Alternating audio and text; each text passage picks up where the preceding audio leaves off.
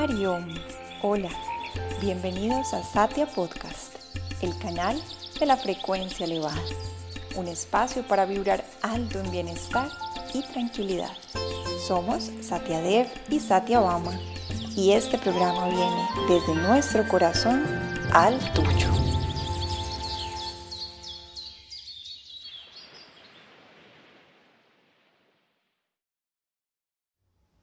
Om Namah Shivaya. Hola a todos, bienvenidos. Recta final. Estamos en el episodio 19 en este programa sobre el cultivo de la paciencia en 21 días. Felicitaciones y también muchas gracias. Nos sentimos muy bendecidos por su presencia, su buena energía. Hemos recibido ya muchos comentarios de personas que están escuchando este programa y practicando las enseñanzas en muchas partes del mundo. En este momento que estamos grabando este episodio, ya vemos que hay downloads en 30 países del mundo, 5 continentes, muchas, muchas personas. Y pues esto es positivo para el mundo, porque uno cultiva la paciencia, cambiando su mundo interno es la mejor manera para cambiar el mundo en el cual habitamos. Hoy vamos a dedicar este episodio a un camino muy hermoso que se llama Bhakti Yoga.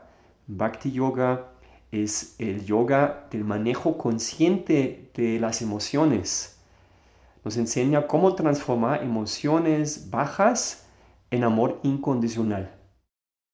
El Bhakti Yoga es el sendero que se enfoca principalmente en nuestro corazón, facilitando su expansión y procurando la transformación de emociones como la rabia en dicha y en amor incondicional. Este episodio de hoy tiene dos partes. En la primera parte vamos a transmitirles la finalidad del Bhakti Yoga y uno de los métodos principales que nos aporta este sendero para el cultivo de la paciencia. Y la segunda parte vamos a compartir en forma de un anexo que vamos a dedicar a una de las prácticas más poderosas y a la vez más bonitas para el manejo de nuestras emociones y despertar la dicha que se llama Kirtan.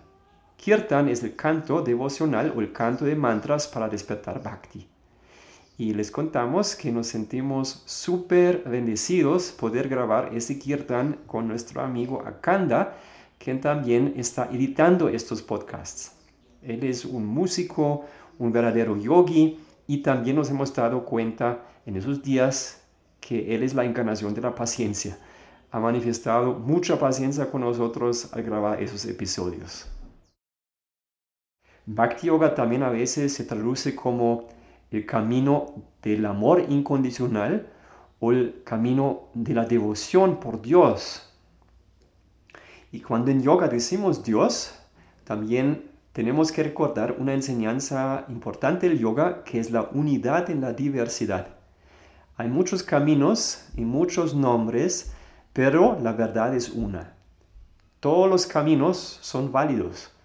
Los nombres y los caminos son muchos, pero la verdad es una. En últimas, nombres siempre se quedan cortos para expresar el misterio de la vida. Lo podemos llamar Dios, Jehová, Alá, Jesús, Krishna, Buda, lo infinito, existencia infinita, amor incondicional, el ser o conciencia pura. En últimas estamos hablando de algo que no podemos expresar. Pero estos nombres apuntan hacia algo que todos buscamos, la trascendencia. En yoga decimos, cuando encontramos a este ser, encontramos plenitud, dicha. Felicidad es lo que somos. Entonces, este Dios, este ser, es nuestra propia verdadera esencia en últimas. Hay un texto sagrado en la India que se llama Vishnu Sahasranama, Vishnu Sahasranama, mil nombres de Dios. Y el primer nombre que sale ahí en estos mil nombres es Vishvam. Vishvam significa el todo. ¿Quién es Dios? todo, todo que existe. La humanidad entera es una forma de ese ser. Todos los reinos, incluyendo el reino mineral, vegetal, animal y humano, son su manifestación. Toda la creación podemos concebir como su cuerpo. Por ejemplo, en escrituras sagradas, como los Upanishads, se dice poéticamente, la tierra son sus pies, las montañas son sus huesos, los árboles su pelo, el océano su vejiga, los ríos son sus venas, el firmamento es su cuerpo, el viento es su respiración, sol y luna son sus ojos, los cielos son su cabeza. Todos los seres son templos vivos en los cuales habita ese ser divino. En últimas, todos los seres habitamos en él o en ella, igual que todas las olas del mar son manifestaciones de un solo océano. Dios es nuestra esencia más íntima, más cerca que nuestra vena yugular, dice Swami Shivananda, más cerca que nuestra propia respiración. ¿Y qué tan cerca es nuestra respiración? Muy cerca. Pero Dios es más cerca. En el Bhagavad Gita, esta escritura sagrada de la cual hemos hablado ya en varias ocasiones en esos episodios, el guerrero Arjuna, que es el discípulo en esa historia, pregunta a Krishna, un ser divino, una encarnación divina, en qué forma puede ver Arjuna a Dios. Y Krishna le responde, yo soy el ser de todos los seres. Soy tu esencia más íntima. Si quieres encontrarme, si quieres encontrar a Dios, encuéntrame adentro. Soy tu esencia más íntima. De todos modos, también me puedes ver en el sol, en la luna, en el mar, en la montaña y en toda la creación. Y también en las cosas que no te agraden. Yo soy todo. Después de escuchar todas estas maravillas, Arjuna está agradecido, pero su corazón está inquieto. Quiere tener una experiencia mística directa y le dice a Krishna, Krishna, quiero ver tu forma real. Y Krishna le responde, no me puedes ver con esos dos ojos, pero te otorgo el ojo de la intuición.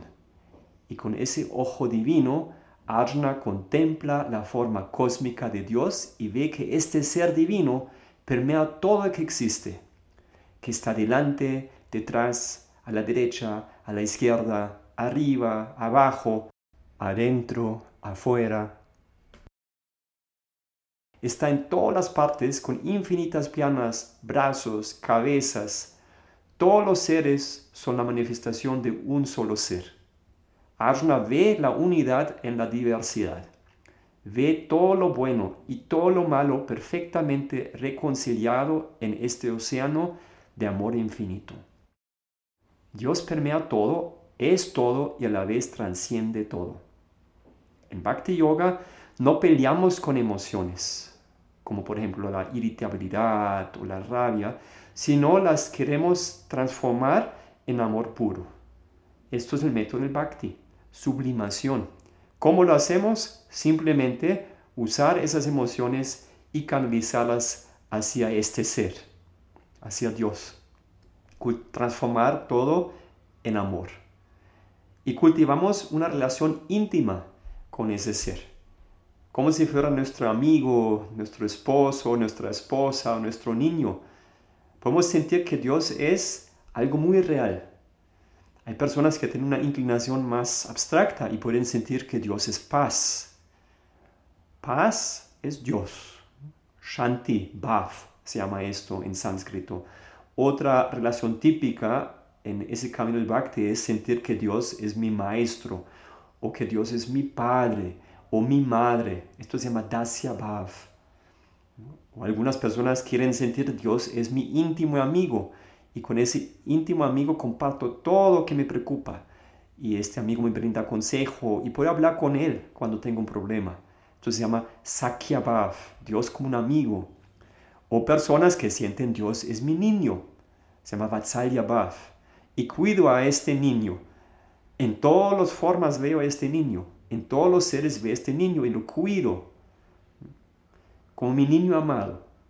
O otras personas con una inclinación romántica quizás quieren sentir a Dios es mi amante, o mi esposo o mi esposa. Se llama Madhurya Bhav. Es una experiencia muy mística, también una relación mística muy íntima con Dios. ¿Por qué todo esto es relevante para cultivar la paciencia? Porque al ver a este ser, a este amigo divino, niño divino, amante divino, padre, madre, maestro divino, en todos los seres, nuestro corazón siempre está expandido y sentimos amor por todos, porque vemos que todos estos seres que a veces nos pueden costar son una manifestación de este ser amado. Entonces sentimos amor incondicional y en ese amor caben todos. Normalmente nuestro amor siempre es un amor que tiene condiciones. Amamos ciertas personas, otros no amamos. O amamos las personas hasta que cumplan nuestras condiciones que les ponemos. Pero si las condiciones cambian, ya dejamos de amar y amor fácilmente se convierte en odio. Pero en Bhakti, en este amor, caben todos y también hay mucha libertad. También hay espacio que otros pueden hacer errores y vemos que todos los seres son su manifestación. Hay una pequeña historia sobre un monje que en una ocasión salía del monasterio para cosechar verduras en la huerta, que quedaba un poco lejos del monasterio. Y cuando se fue regresando al monasterio, en el camino, se encontró con un grupo de bandidos que atacaron a ese monje para robarle toda la cosecha. Entonces lo golpearon horrible y el monje quedó completamente inconsciente. Al rato los monjes en el monasterio se dieron cuenta que el monje no regresa, empezaron a buscar y de repente lo encuentran en el camino lleno de sangre, totalmente inconsciente. Uno de los monjes le da agua para ayudarle a recuperar, a ganar de nuevo la conciencia. Y cuando el monjecito abre los ojos, este monje que le da el agua le dice, ¿quién soy yo? Porque él quiere saber si el monje está bien. ¿Te recuerdas quién soy yo? Entonces el monje que está ahí golpeado le dice, sí, yo te reconozco. El ser que acaba de golpearme en forma de estas personas es el mismo ser que ahora me está dando agua. Veo el mismo Dios en ambos. Es un ejemplo muy profundo y cuando amamos, podemos incluir en el amor a todos los seres. Y eso es el camino del Bhakti Yoga. Entonces, esto no quiere decir obviamente que no tenemos que dejar golpear. Esto no es el mensaje. ¿Sí? El mensaje es obviamente usar el sentido común en todo esto. Pero esta historia nos muestra qué capacidad tiene nuestro corazón. En nuestro corazón caben todos y Podemos ver a todos los seres con ojos de amor siempre. Cuando uno camina ese sendero del Bhakti Yoga, uno también empieza a darse cuenta que uno mismo hace errores, que eso es parte de la vida, pero que Dios siempre nos ama de todos modos. Por supuesto, cuando uno se da cuenta que hizo algún error, generando algún daño, uno se arrepienta, se reconcilia con la luz interna, con Dios y reza que en otra ocasión uno va haciendo las cosas mejor. Pero a la vez uno siente que en los ojos de ese ser divino no hay culpas. Él no es un juez, sino amor puro. Y al sentirse amado incondicionalmente por este ser, uno naturalmente ve a los demás con estos mismos ojos de compasión. Empiezo a darme cuenta que todos están en el mismo camino, buscando la plenitud, y que todos a veces se equivocan igual que yo. y a la vez siento que todos, a pesar de sus debilidades, quieren ser amados igual que yo. Entonces cuando cultivo este bhakti, naturalmente empiezo a darle más espacio a los otros en su camino evolutivo porque Dios se va empoderando de mi corazón. Un amigo me compartió una historia sobre una persona que había formado parte de un grupo armado y había hecho cosas muy violentas. Contó que esta persona se acercó a un sacerdote muy especial y se confesó con él. Le dijo que está arrepentido, que su conciencia está manchada y que quería cambiar su vida para no seguir con ese infierno. Le preguntó al padre si él creía que Dios lo iba a perdonar. ¿Y saben qué? El padre dijo, no, no creo. Entonces esa persona empezó a llorar y dijo, entonces no tengo salvación si ni siquiera Dios me perdona. El padre lo miró y le dijo, Dios no te perdona porque Dios no se ofende. Dios es puro amor. Lo único que sabe ser Dios es amar. El que tiene que perdonarse eres tú. En Bhakti Yoga se despierta esa conciencia del amor incondicional. ¿Cómo cultivar este amor? Hay varias prácticas. En este episodio queremos enfatizar en cuatro. La primera es satsang, la unión con la verdad. Buscamos la compañía de almas evolucionadas con mahatmas, con yogis, con seres que saborean, manifiestan y encarnan bhakti. Esto es muy importante porque el amor no es algo intelectual, sino es algo que se nos transmite, es contagioso. Entonces, en la presencia de estos seres, nuestro corazón empieza a abrirse y bhakti naturalmente se manifiesta. Una segunda práctica muy poderosa es el recuerdo constante de la presencia divina. Por ejemplo, recordarse de la presencia de Dios en cada momento. Una práctica que ayuda mucho para esto es el japa. Esto hemos introducido en el episodio anterior y también es una práctica del Bhakti Yoga. Repetir frecuentemente un mantra que es un nombre divino y al repetir el mantra me hago consciente de la presencia de Dios. Swami Vivekananda decía, no busca a Dios, vea a Dios. Convéncete que mora en ti y en todos que te rodean. Otra práctica para cultivar bhakti es el kirtan, el canto devocional. Al final de este episodio compartimos una sesión de kirtan en un anexo. Anímense a escucharlo y a participar. Según Swami Shivananda, es el método más rápido, más seguro y más directo para iluminarse. Y a la vez es una práctica que genera mucha alegría. Y una práctica muy poderosa para abrir nuestro corazón es la oración. En el contexto del cultivo de la paciencia, una oración podría tener ese tipo de contenido oh Dios, a mí me cuesta esta persona. A mí no me sale bien. Por favor, mañana cuando me veo con él o con ella, encarna en mí. Déjame ver a esta persona con tus ojos de amor.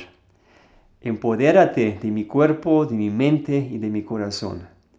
Úsame como tu instrumento.